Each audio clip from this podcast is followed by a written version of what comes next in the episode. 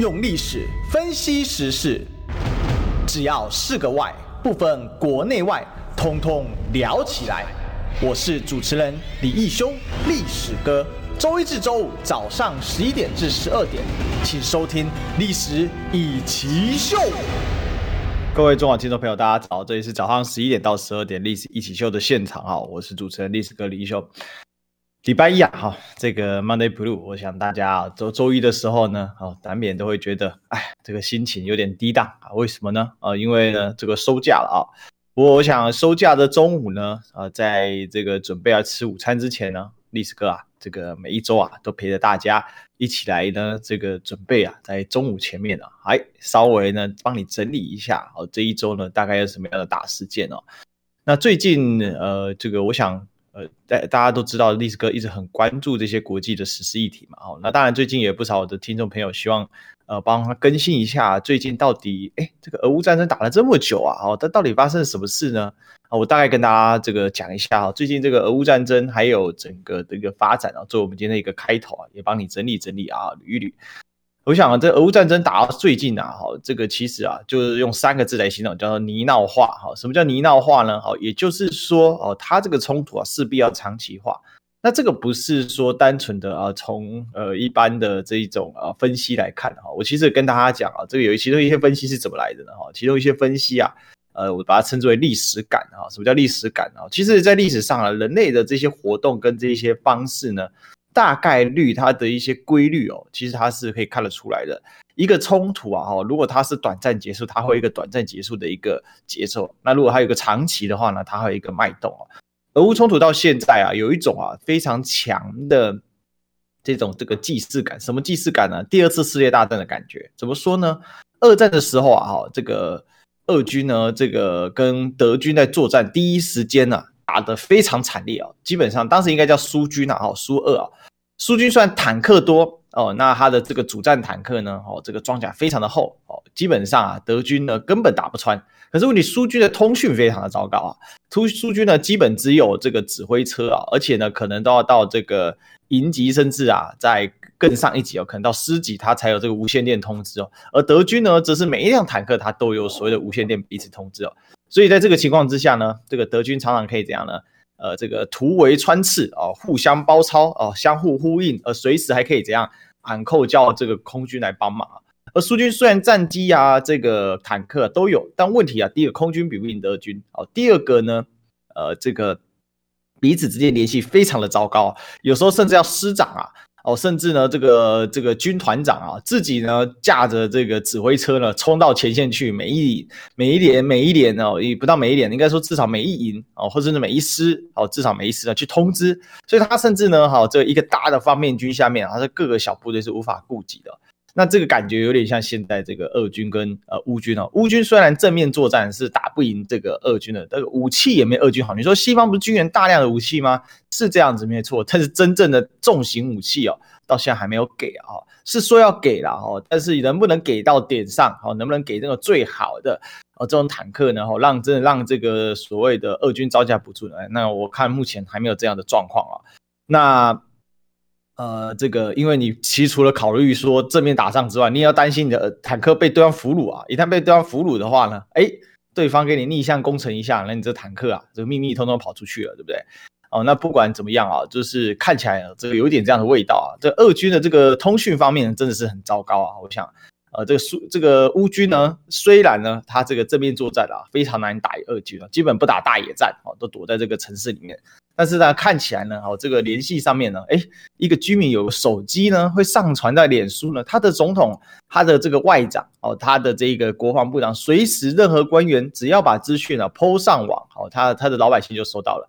那俄军在这方面呢，哈，甚至要拿手扒鸡啊，哈，就是这个就是民用无线电通讯哦，所以他这个联系真的很差。有一张很经典的图，就是呃亚这个来自于车臣的这个金绿战斗部队，他除了他们军用无线电之外呢，又佩戴了。这个民用无线电哦，所以呃大家可以看到有一种那种惊人的相似感哦。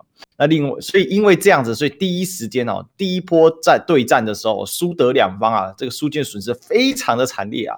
苏军三千辆坦克啊，打不赢德军的八百辆坦克啊，几乎是被这个围歼的这个状况啊。即便打了几个漂亮的突出部之役啊，这个大家战战争都很惨。好，那另外呢，这个最近呢还有一个状况就是什么呢？啊，这个就有点像啊，接下来进入春季啊，这个春夏之交呢，正是啊这个乌克兰啊这个平原地区呢开始啊解冻的状况哈，也就是这个冻土的上层啊或者黑土的这个上层的这个水分会解冻啊。那这个地方当然还没到冻土了哈。那另外呢，就是开始会下起一些雨啊，所以这个地方整个呢野战就不行了，因为你坦克是履带的，你进入到田野里面的哈，你会被这个。呃，这个所谓的烂泥呀，哦，或者是这个田中间这些这个田哦，这个可以陷入这个呃这个这个困境啊，所以呃我的看我的判断啊，这个时间点就非常不适合大型的坦克会战，所以最近呢，大概啊只能慢慢打，所以很多人以为说，哎，普丁不是在上个礼拜所谓的呃这个战胜日的时候，胜利日的时候呢，会来有些做重大宣誓吗？哦，那当时其实我就在看，应该是不太会哦。结果没有想到啊，这个确实啊，也不是没有想到啊，确实就是如果想到了啊，那就真的没有什么特别的一个表态啊，呃，所以目前看起来这个俄乌战事就是一个泥淖化的状态。不过俄军的战略还是很明确了，他就是要把他原本所掌控两个共和国再往外扩大哈，包括呢往这个第二大城哈尔科夫这个省份啊，包括这个大城的方向去扩展。那另外呢，这个往这个克里米亚的北部，呃，连接克里，因为克里米亚是个半岛哈，克里米亚北部呢这个。呃，赫尔松这个省份牢牢把它掌控下来哦，这个省份基本都掌控了，但是他大概宣布独立于乌克兰，或者是组成自治政府等等的时间呢，就就做政治筹码吧。不过这个地方他是不会放的。那看起来他就是要组成一个呃克里米亚半岛，因为现在克里米亚半岛啊，它几乎啊虽然是半岛，那几乎算是个岛了。为什么？因为它只透过很细的颈部啊，我们知道半岛有个颈部，来连接乌克兰的本土啊。那另外一边呢，就是透过这克里米亚的这个。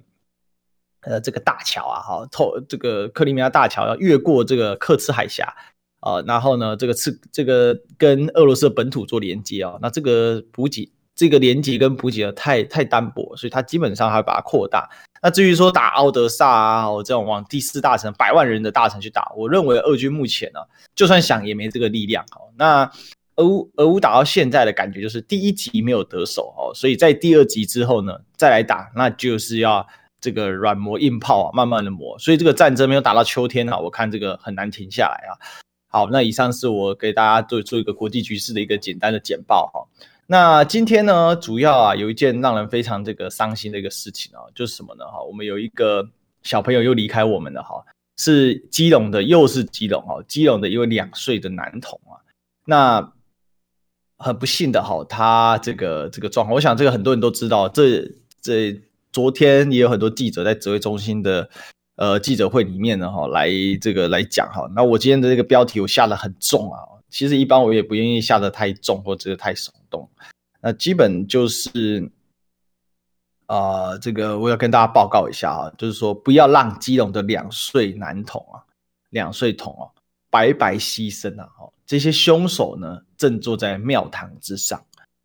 今天一样会带来大家一个人间鬼故事哦，是胡北齐的胡绿光哈。那这个这可能大家比较不熟悉这个人物，不过他真的切切实实的反映了我们现在台湾的一些状况啊。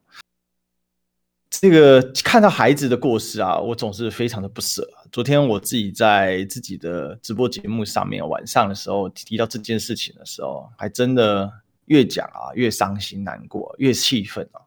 啊，忍不住呢，就眼泪就掉下来哦。其实，自从当了爸爸之后呢，其实是更容易，你说伤春悲秋吗？那也不是哦，其实是更容易被一些小事情给感动。早上我要来上班的时候啊，那我就跟我孩子说：“哎，我要出门哦，然后我要上班喽。”然后我儿子，我大儿子啊，邦仔非常可爱啊，他就咚咚咚咚的就跑到后面去跟他妈妈讲啊，他说：“爸爸要上班喽。”爸爸要去，爸爸要出门咯。那你知道小孩子讲话就超脸呆嘛？那感觉你就看到那孩子，我我我我家老大就是两岁啊，两岁啊。那你可以看到这个孩子，他就是两岁啊，他还有大好的人生呐、啊。然后他就在这边牺牲了，而这个牺牲可以本来是不必的。我今天帮大家把这一件事情做个解密。然后呢，为什么我敢直接直言？凶手就坐在庙堂之上。什么是庙堂？就是在政府里面，今天正在对台湾人实施慢性屠杀、软屠杀、类屠杀，我真的要用“类屠杀”这个字的人是谁呢？正是我们坐在庙堂上面这一些麻木不仁的官员。这话说得很重啊！作为一个媒体人哦，其实话做这么重，我一定要有提出可以说服大家的工具，要论据要拿出来。但是我一定要这样讲：两岁的男童，基隆已经是第二个，不是第一个。我们已经死了，有几几个孩子已经牺牲了，更别说那些重症的需要照护没有抱出来的那些孩子，有被注意到吗？指挥中心敢把所有的孩子的状况一五一十跟大家报告吗？不要忘了，我们现在一年哦，连十五万的孩子都不到啊，十五万人都不到啊，我们有多少孩子可以牺牲呢？台湾会把自己搞到绝子绝孙呢、啊？你说他死一两个，人那边夸饰法？我不是夸饰法，因为我们对于这些孩子的人权，这些所谓的官员，他们一点感觉都没有。所以我觉得今真真的哈、真的是楚庙堂之远呐！他已经忘记老百姓是什么了，或者他打从心底就看不起老百姓，whatever。也许 they don't care，他们从来没有在乎过。我我觉得今天我们把这件事情摊摊开，好好的讲，然后你就会了解为什么我敢这样讲。我我在下这个标题的时候，我也是，我也是犹豫再三，但我就一直在想这事情。但是真的是太过分了，我把所有的事情摊开来说，哦，你才可以，哦，你才可以真正的知道真相是什么。因为这些人真的是太恶质了，很过分，很过分。他们欺负这一些孩子毫不手软，他们看不起这一些年轻的父母。为什么？这些父母上有老下有小，而且搞不好他孩子就一个，也就是宝贝孩子啊。现在我们有几个宝贝呢？他也没有时间去跟你在那边抗争，他平常没有时间去管这些政治阿萨布鲁的东西，他搞不好就是两年投一次票，这很正常啊，我非常有所感啊。我今天早上大概不到九点，八点多的时候，还累得要死啊，因为我们工作到到很晚，都直至深夜三四点，这个是基本盘哦。我大概昨天，大概今天早上大概五点多睡，可是我孩子八点多，我家老二现在还跟我们一起睡哦。起来就就在自己在自言自语，他现在学会讲话，正在学讲话，自言自语，然后就拍我拍我，我还就是梦到说奇怪，怎么旁边有人在这个抓我，然后我就我真的梦到他，结果眼睛张开，哈，好可爱哦，他就在里面，但是你就没得睡了。那一般的家长马上就要上班啊，那这个家里面还有老人家，他他身体有时候也会出状况啊，前些阵子。家父去打了第三剂的莫德纳，没多久啊，面部就半瘫了，最近还在复健当中啊。那到底有没有直接关系不知道，但是查不到其他的直接关联性哦。但是也许吧，哦，因为这个医疗判断非常困难。那你要不要去照？你要不要去关注他？你要啊。那还好是面部瘫痪，这样讲好像有点冷血，但是他至少还可以自己去复健什么的。如果今天他是脚的受伤了。所以这个真的是都在欺负这个世代啊，所谓的夹世代的人，哦，这真的在欺负所谓夹世代的这些年轻的父母，他们会继续的被折腾的死去活来。那在这被折腾的过程当中呢，大多数人因为没有发生在自己身上，然后他会用这种带风向的模式，这是偶尔一发的例子。这个事情错不在政府。这个问题是谁叫暗示？就是说我们尽力了，但是他就是这样，孩孩童就是这样。这一次绝对没有孩童有什么先天疾病，因为这次一点都没有提到。我来跟大家解密吧，我们也不要一直讲空口白话，说服不了人。哦，以下我会把我所引用的新闻，所引用的来源，我都跟大家说清楚。哦，第一个引用的来源是 ET Today，什么时候的新闻呢？很简单，昨天呢，啊。在早上的时候的新闻啊，这个新闻的这个源头呢，哈，是这个所谓还没有公布之前，这个案例还没有开记者会之前，是在早上十一点多的时候，呃，详细时间五月十五十一点二十三分，二零二二年啊，我都讲得很清楚哦。快讯，几乎各家媒体都是这个快讯哦，叫做呢，基隆两岁男童确诊高烧四十二点四度，一诊断病毒性脑炎，转院途中亡，请切记这几个字：途中亡。好全文很短，非常的短，因为是个快讯。基隆年仅两岁的林姓男童确诊染疫，十三日晚间呢，高烧四十二点四度，经家人送往卫福部基隆医院急诊，医师判断为病毒性脑炎，但儿科无加护病房，在协助转院往台北荣总途中不幸死亡，未能挽救小生命。昨天其实这个快讯的话，这个。这个什么中时可能写的还再清楚一点点，不过大多数的快讯大概就写到这里，很清楚哦。中途不幸死亡，那这样的说法呢？这样的说法后来啊，指挥中心在开记者会的时候，这个我们呢，呃，指挥中心的罗玉军哦，专家组副组长好，他呢就说、哦，事情呢、哦、这样不够完整，我们要去询问哦，完整版本跟你讲。好，这随后的一个报道啊，我这边我知道一定会有很多人疑虑哦。你引用的媒体，因为我昨天啊第一时间呢引用《中国时报》的报道放在我的 YouTube 的社群上面。如果你常玩 YouTube 的话，呃，或者你有在看历史哥的 YouTube 的话，你应该会看到历史哥的社群常常会发一些时事动态啊。那我发了的时候呢，我引用的是中时，马上下面有人就质疑说你这是假新闻，然后就开始拼命想要贴到下。早上的时候还不不敢贴那种名贴，就只是几个来洗。到了下午的时候就啵啵啵啵，好几个账号就冒出来。平常这些账号啊，就专门啊，很奇怪哦，在历史哥的 YouTube 啊看历史的 YouTube，但是呢专门在反对我的哦，这也是很妙的事情啊。不过没有关系，反正你总会有反对的。但这些人基本上又不看不看直播，好也不互动回应，就专门在你的文章或是在你的影片下面呢贴一些的相反意见。啊，贴相反意见也没关系，但他很喜欢质疑我的人品，当中就几篇就质疑我引用假新闻这样子，没关系哦，所以我刚才故意换了一个来源，用 ET Today，好，那现在我用自由时报，哦，那记者叫余兆福，好，那这一篇报道我昨天在直播上就引用，我相信他们也不敢说是假的，哦，后来他们攻击都不是攻击这个，他们就开始抓重点哦，哦，基隆。标题：基隆两岁男童确诊高烧四十二点四度，转送台北荣总急救不治。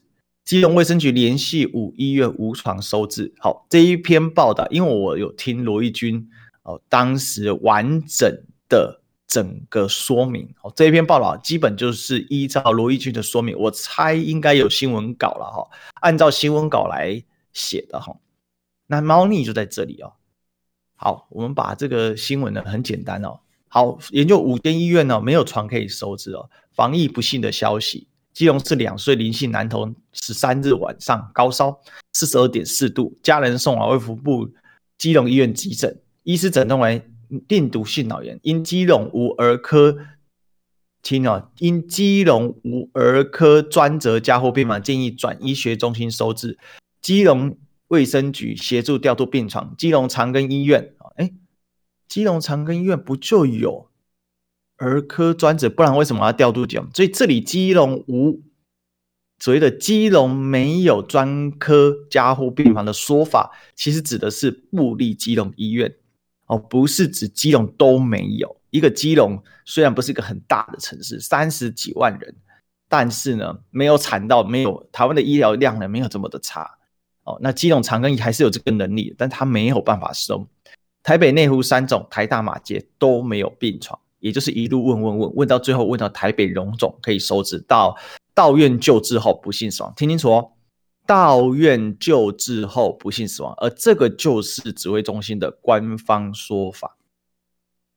哦，知道哈、哦？听清楚哦，两个报道非常不一样哦。第一时间快讯说叫做。转院途中死亡，哦，转院途中死亡，那这个第二个第二个报道呢，好，他就改了，而且我跟大家讲啊，同样一篇这个报道呢，哦，同样一篇报道呢，后来啊，后来啊，他又修文又改文了，所以他第一时间的报道呢，也就是 ET Today 我第一篇引给大家那个快讯上面呢，很明确的协助在写写的是什么？在协助转院往台北荣总途中，男童不幸死亡。这个在 PPT 上，因为乡民所转贴的时间是二十四小时之前，也就是昨天大概这个时候所转贴的。而这个 ET 土队的快讯呢，现在留在它的页面呢，它已经经过后台的补充，它也改了。它最后是写说，辗转联系上台北荣总，才终于得以收治。未料男童在转院后病况急转直下，最终仍不幸死亡。有没有听出当中的猫腻呢？猫腻就在这里。一个是到院前就死亡，在转院途中死亡，因为基隆送到台北荣总，开玩笑，那不是在你家隔壁啊！再加上基隆到台北这个非常糟糟糕的交通哦，我相信救护车再怎么快也没有办法五分钟十分钟内抵达了。哦，所以呢，大家来思考这个问题：为什么他突然改变这个说法呢？很明显是因为后来指挥中心。他做了一个哦，他做了一个什么？他做了一个补充。这个补充意思就是说，他是到院后急救不治。关键在这里哦，听清楚哦，听清楚哦。这写法非常的恶劣哦，或者不要说写法恶劣，因为记者只是按照指挥中心的说法去改文。因为他如果不知道这样改，搞不好 NCC 要出来管了。我把这个报道详细的跟大家报告之后，你就会知道这当中有什么猫腻。因为我已经。呃，当然我在广播上没有讲过，但是我在我的直播上有跟大家分析过。哦，所以如果我们听众朋友没有听过的话，可以去看看我有解析过我们的记者会，里面有非常多作为所谓宣传战的一个手法，作为这个对人心操控微操的细微操作的手法，让你对很多的东西你会听错地方，让你对很多东西你的重要部位搞错了。这里是怎么写的？这里写的很清楚，很简单。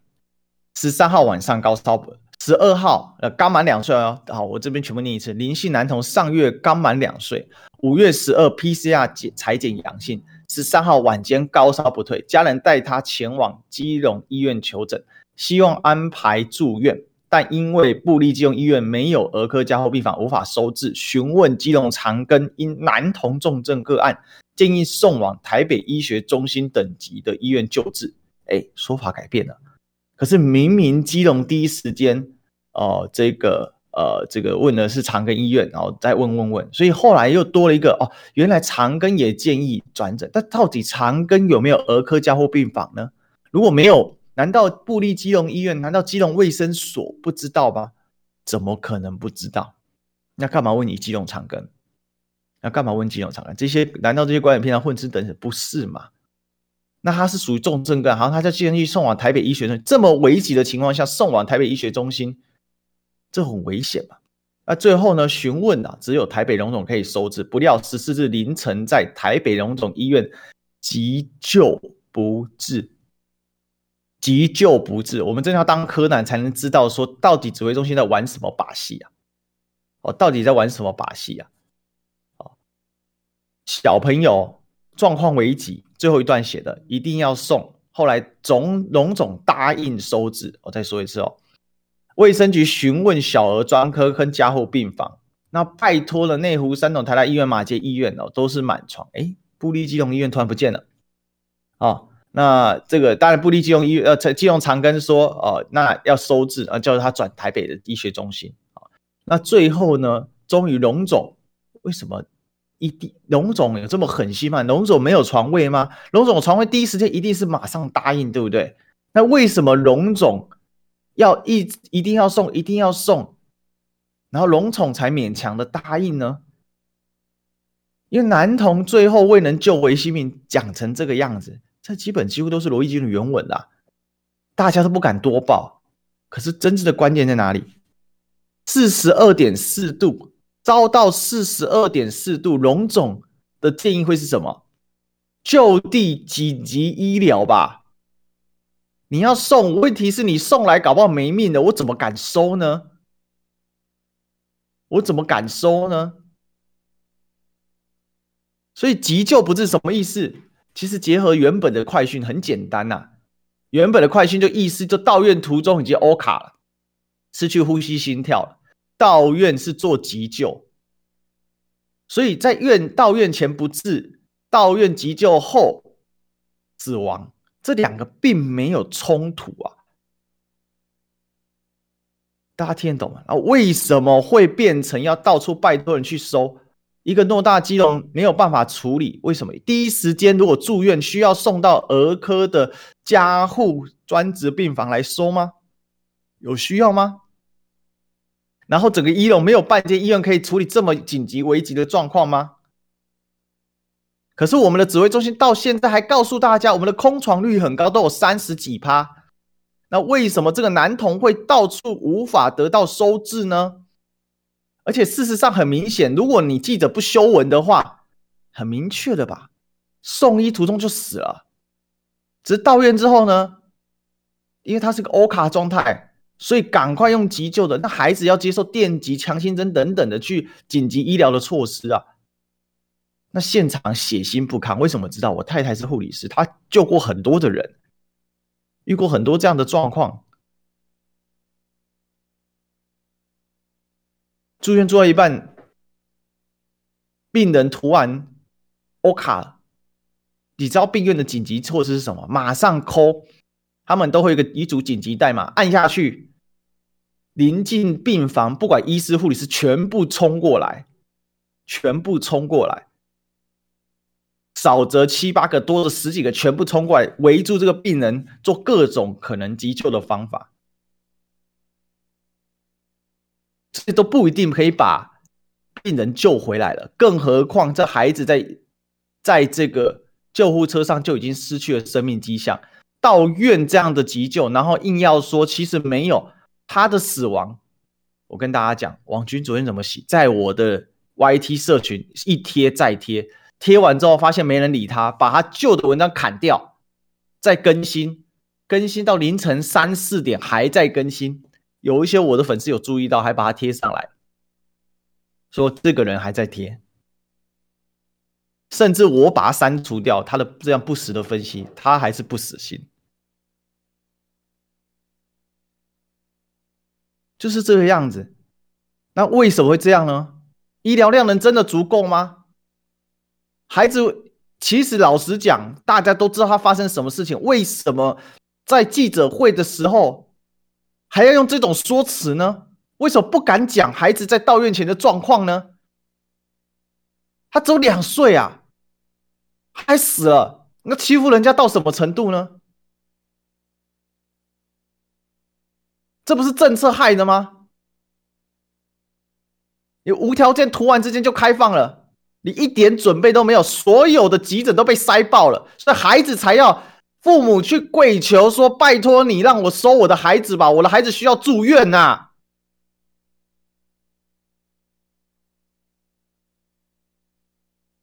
这就是答案呐。这是我们指挥中心这一些官呐，为了渴求那一点点的位置啊，为了那一丁点的权利呀。孩子两岁死在救护车上面，他不能讲这种话，他一定要强调已经到了长庚救治过后才死亡，到了长庚几个小时就死掉，你当人都没有医学常识就对了。恰恰好，我们家在这一方面太清楚了，太清楚了。我相信医护都是为了要救人。这种故事我听很多了。我太太以前还在医疗中心、医学中心上班的时候，哪一床哪一家，那个太太好年轻，她知道好舍不得她孩子，她最终癌症末期还是得走。没有医护愿意这样做，医护也是你到了现场，他想办法要救他，可是为什么害得说这个孩子在激动，一个办法都没有，而且要搞到四十二点四度。四十度，成人都快受不了，更何况孩子四十二点四，他只有两岁啊。然后你可以云淡风轻的报道完之后，所有的媒体在那边急着改文章，一定要说成是已经到了龙总，已经有得到妥善的救护，但孩子自己承受不住，所以走了。精心的算计，满脑子精心的算计跟说辞。请问罗一军医师，请问罗一军医师，请问陈时中牙医师，请问大人们，请问李秉颖医师，请问这些大人们，行行好吧？你们这医学院毕业的吗？也许你们很专业。但有东西你永远医不了了，良心呢、啊？良心怎医呢？只能发现，发现你的良心吧。不要再做这些精细的政治宣传广告了。我们进广告。亲爱的朋友们，大家好，我是迈向九十七、健康有活力的刘伯伯。天天提醒大家吃农威康，农威康能帮助消化、排便顺畅，促进新陈代谢，调动体质。新一代的造福农威康能够造福，买一罐送一罐，让你和亲友分享。我们大家一起来造福。我是中广陈正清，大家不必到处求福了，只要去一趟台中向上路民权路口刘面包门市或电话。零八零零六六六六一六，彰化零四七五二一一三九。今天打电话，明天幸福送到家。大家好，我是高医大东病院腰子科林友贤医师。得着慢性腰子病的人，听到有可能会洗腰子，拢非常紧张，唔免烦恼。慢性腰子病第四期甲第五期进行降低蛋白质的饮食，并搭配酮酸氨基酸。两个方法做伙进行，会当有效减轻腰子功能的丧失。配合医生定期回诊治疗，加油，让咱做伙逆转胜。新闻随时听，资讯随时新。三十分钟掌握世界，中广新闻网，News Radio。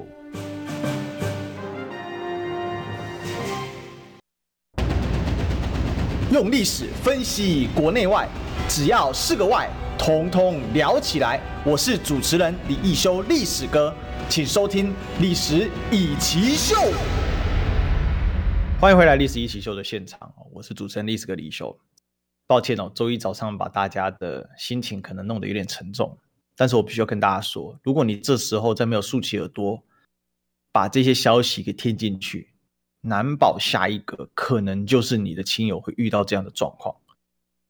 我们今天其实看到刚才我所讲的故事千真万确，我的分析你可以来挑战我没有问题，但是我就看到当中的这些细微的差异。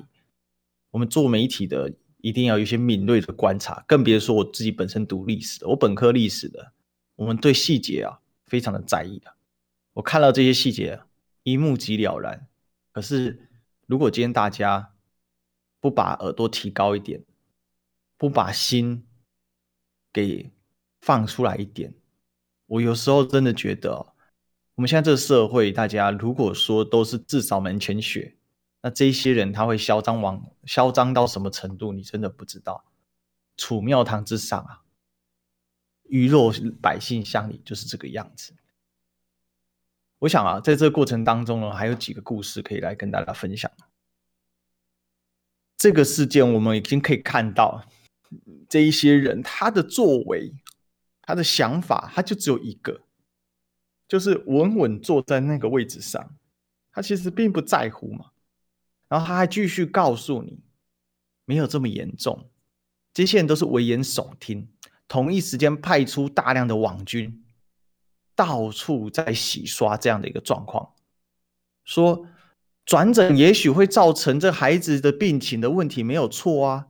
可是转诊的过程当中呢，大概呢？哦，就是可能一个小时多的时间啊，等等的。那么，在这个所谓的台北荣总的救治时间呢，更长三四个小时。哦，所以呢，是谁害的？很难理解了，很难理清。你不是医师，你凭什么判决的？我觉得不需要，我们只需要用最简单的一个尝试去判断就好了。我刚才讲的没有一件事情需要你的专业知识啊。我刚才所讲的每一件事情，只需要你的尝试，你就能判断了。难怪柯文哲说啊，用网军跟名嘴治国啊，哦，真的会得到报应啊？会有报应吗？我不知道，但报应可能在他们身上不见得有，但就是报应在我们身上。我曾经应该要讲过一个人物，乌干达过去出过一个非常残暴的总统，叫阿敏啊。你说真的叫阿敏啊？真的叫阿敏哦，阿敏，他是这个非洲的一个国家乌干达，他的总统呢的故事曾经被拍成好莱坞电影，叫《最后的苏格兰王》，非常残暴。他动辄就处决他的官员，处决他的敌对手，其实也称不上对手啊。然后甚至把人家用钩子穿肉吊起来，这样去凌虐人。哦，甚至把属下宫刑什么，反正各种残暴的事情哦。甚至有人说他会吃人的，而他晚年的时候并没有事情。他晚年的时候流亡到沙乌地阿拉伯去了，欢度余生。所以会不会有报应呢？并不是老天爷给的，会不会有报应的事呢？是我们这些活着的人，有正义、有善良之心的人，愿不愿意把自己的力量贡献出来，愿不愿意牺牲自己一点点的时间去在意这些事情？如果你愿意在意的话，他的力量就会一点一滴的累积，那他终有爆发的时刻。哦，这个从历史来看就是这个样子。所以，我们呢还有一个故事啊。这个昨天有我的观众在这个我 YouTube call in 时间呢打进来。那最近我们可以看到，我们指挥中心一直强调轻症比例非常非常的高啊，没事没事，不要担心。如果真的是这样，为什么这两岁童会死掉呢？这件事情其实实质上引起了大量的愤怒啊，在 PDD 上了很多人非常的生气啊。啊，非常的生气啊！哦，他们一直在洗啊。那他两方面去洗，一方面淡化这个事情的恶性的层级。就像我刚才讲，我如果刚才没有抽丝剥茧的告诉你这个案件是什么样的状况，很多人会觉得说，那就这个孩子他的体力体质不行啊。那另外一方面呢，这个我们怎么处理呢？另外一方面呢，是他呢。这个在想办法淡化这个网络的舆论，但是有乡民就站出来讲话，他说看到周周玉蔻哦这些恶毒的侧翼打电话给庄人祥，还有万方医院的主治医师到府服务 PCR 之后，还敢大言不惭的污蔑检裁检人员他的检污染他的检体，这个是 PTT 八卦版一个叫 L I N E A G E 零九一六的一个网友所留言的。他所发了一篇文章，他说看到周玉蔻，看到林静怡，他真的一个感谢孩子，你辛苦，你没有民进党挡着，没办法像周玉蔻、林静怡一样运用特权，看得无言以对。这种事情日后只会层出不穷。我跟大家讲，就是会层出不穷。而我的观众打给我，他告诉我，他们全家，他的孩子是六岁，他呢打了两剂 BNT，他的老婆打了两剂 BNT，在一剂莫德纳，交代的非常清楚，全家都确诊。他到现在病了十几天了。昨天打给我的时候，浓浓的嗓音、痰音，身体一听就不对档。他的孩子呢，也是高烧，反复高烧不退，高烧吃了退烧药，退了再烧，退了再烧，始终在三十七度半以上到四三十九度，将近四十度上下在那边徘徊。他的老婆打了三剂，一样。感冒反应非常的严重，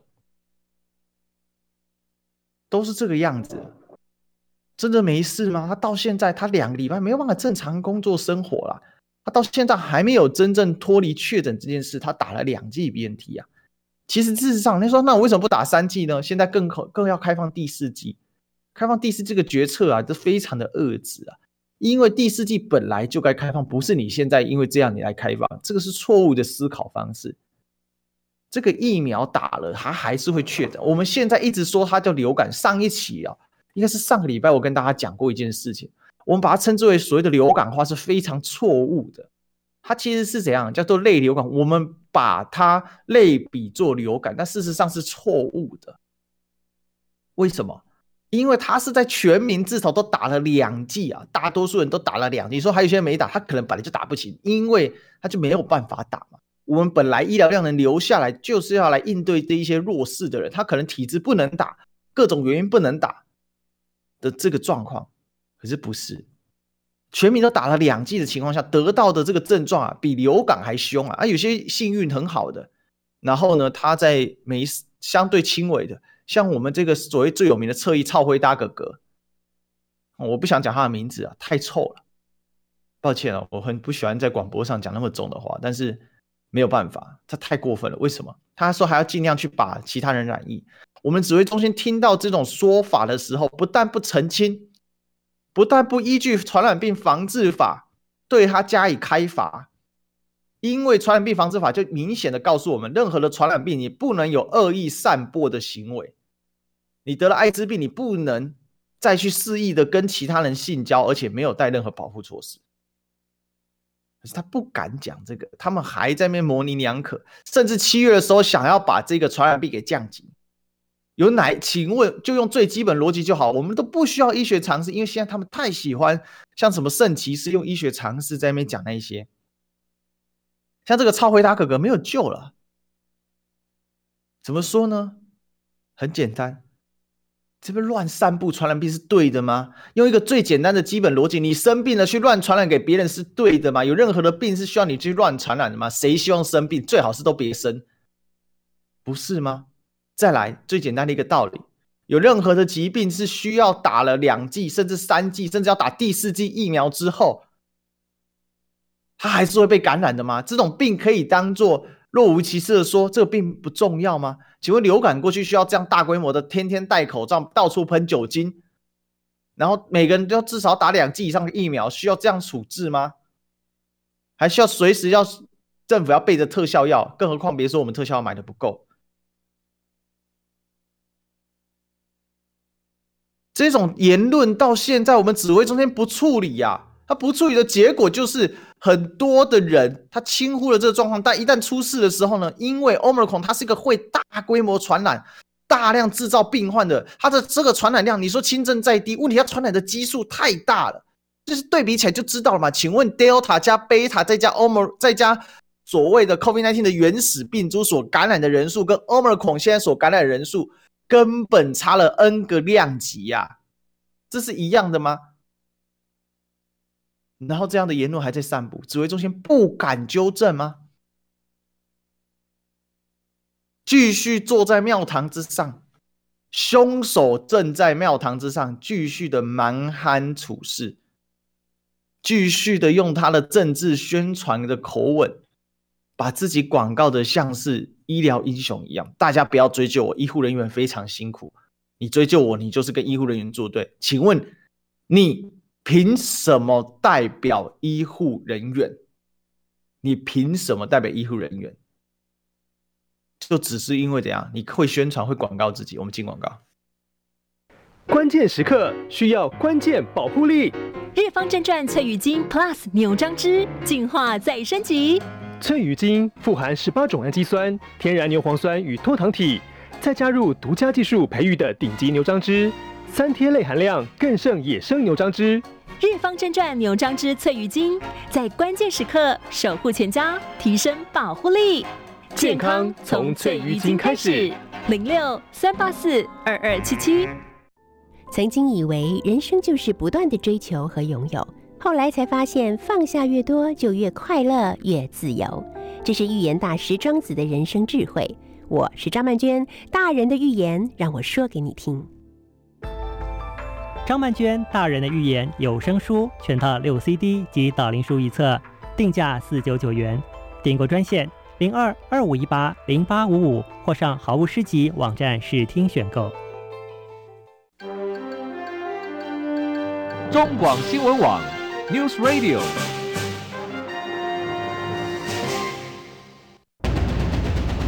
用历史分析国内外，只要是个“外”，统统聊起来。我是主持人李易修，历史哥，请收听《历史易起秀》。欢迎回来，这里是《历史一起秀》的现场。哈，最后一段呢，哈，照例我们来跟大家讲一个人间鬼故事啊。我想，我们这个时代啊，这些官员哦。如此的麻木不仁，如此的残暴。我今天来跟大家讲一个时代故事哦。这个呢是魏晋南北朝里面呢，哈，到了后期的一个朝代啊，叫做北齐哦。北齐呢，要先给他一个坐标定位，因为很多人可能不知道哈，大多数人最多看过所谓呃有一部很有名的电视剧啊，叫做《兰陵王》哈，对，就是他的朝代哈。这个朝代夹在什么时候呢？魏晋南北朝是夹在呢秦汉之间到隋唐之间的一个大分裂的时代。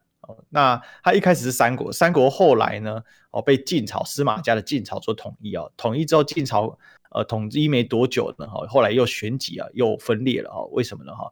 北边出现大动乱哈，俗称八王之乱，接着北边就陷入长期的分裂，史史称五胡十六国。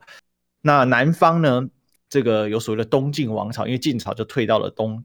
退到了南方啊，后来南方呢，就是所谓形成南朝哈，就所谓的宋齐梁陈依序接替的这个东晋的政权啊。那基本的官僚体制都是那一套。那北方呢，经过大动乱之后，其实随着十六国分立啊，中间有短暂的前秦哦统一过啊，也就是所谓很有名的淝水之战。接下来后来被一个叫北魏的呃王王朝所统一了啊。那北魏是由鲜卑拓跋氏所建立的。那北魏传到后期之后呢，哦，他又开始分裂了。那分裂的这个当时他们有一个权臣啊，其实是一个将军啊，叫做高欢啊。那另外一边呢，在东占据了东部，那另外一边西部呢，一个叫宇文泰啊。这两边呢都挟天子以令诸侯。为什么？因为这个天子一开始被高欢挟持，后来这天子绕跑到西边去了，这个去投奔了宇文泰啊，就换成宇文泰所挟持了。所以这个天子很好用啊，从东边逃到西边。那两边各自成立了，后来他当然也找人接了，就变成东魏、西魏。啊，那以此为基础了，这个东边的、啊、这魏就分成东西两魏哦。那西魏成北周，东魏呢就变成北齐哦。所以，我们今天要讲的朝代叫北齐啊。那北齐有个谐音叫北七了哈，那个在台湾话里面叫做白白痴哈的意思。好，那这俗称八十七分不能再高了。那这些这个朝代的这个呃这个统治者、啊，他们的皇帝啊，或或者要叫天王啊，非常的残暴。哦，非常的残暴哦。那这个这个这个朝代统治没有正常过，连官员不是有几个正常的哦。这个非常昏暗的时代，怎么说呢？这些这个朝代官员，这个朝代的统治者非常喜欢呢争啊争啊争口罩那个争，你知道吗？争在古代的用词叫近亲相奸哦。这个争呢，这个堂堂堂妹啊，好堂姐啊，这些都小 case。再来争姑姑亲姑姑哦，跟姑姑争自己的姑姑哦。哦，你要了解啊，争是什么？就是近亲相奸啊，争自己的姑姑不过瘾，姐妹的也有哦，甚至后妈的哦，甚至有人要奸自己妈妈，争自己妈妈的都有哈，就是这么的疯狂。在这个不正常的朝代当中呢，还是有一些大臣是正常的。今天要讲的故事主角啊，叫做呃胡律光啊，胡律光呢，他是这个这个高车主啊，我就叫策勒敕勒主啊，他呢虽然不是这个所谓的鲜卑人，不过这个在这个当时五胡十六国，其实这一些这个胡人们啊，就是这一些北方的这些游牧民族，其实他们的血统是很混淆的啦哈。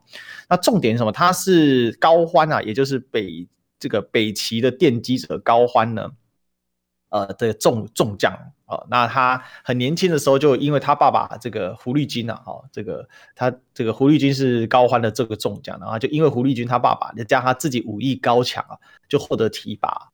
那他呢？这个很厉害是怎样呢？因为北齐的这个国势啊，真的是烂到一个极致哦，一天到晚呢就在互相争来争去，这是真的。你去查这个事情，真的就互相争来争去。但他呢，还是呢对于北齐非常的效忠。他有一次呢，因为北周跟北齐啊互相想吞并彼此啊，所以呢就打来打去。有一次呢，打了一个洛阳之战哦，他以五万人呢大破敌军哦，打到什么程度？对方的这个敌手啊，被他做起来像这个塔一样哈。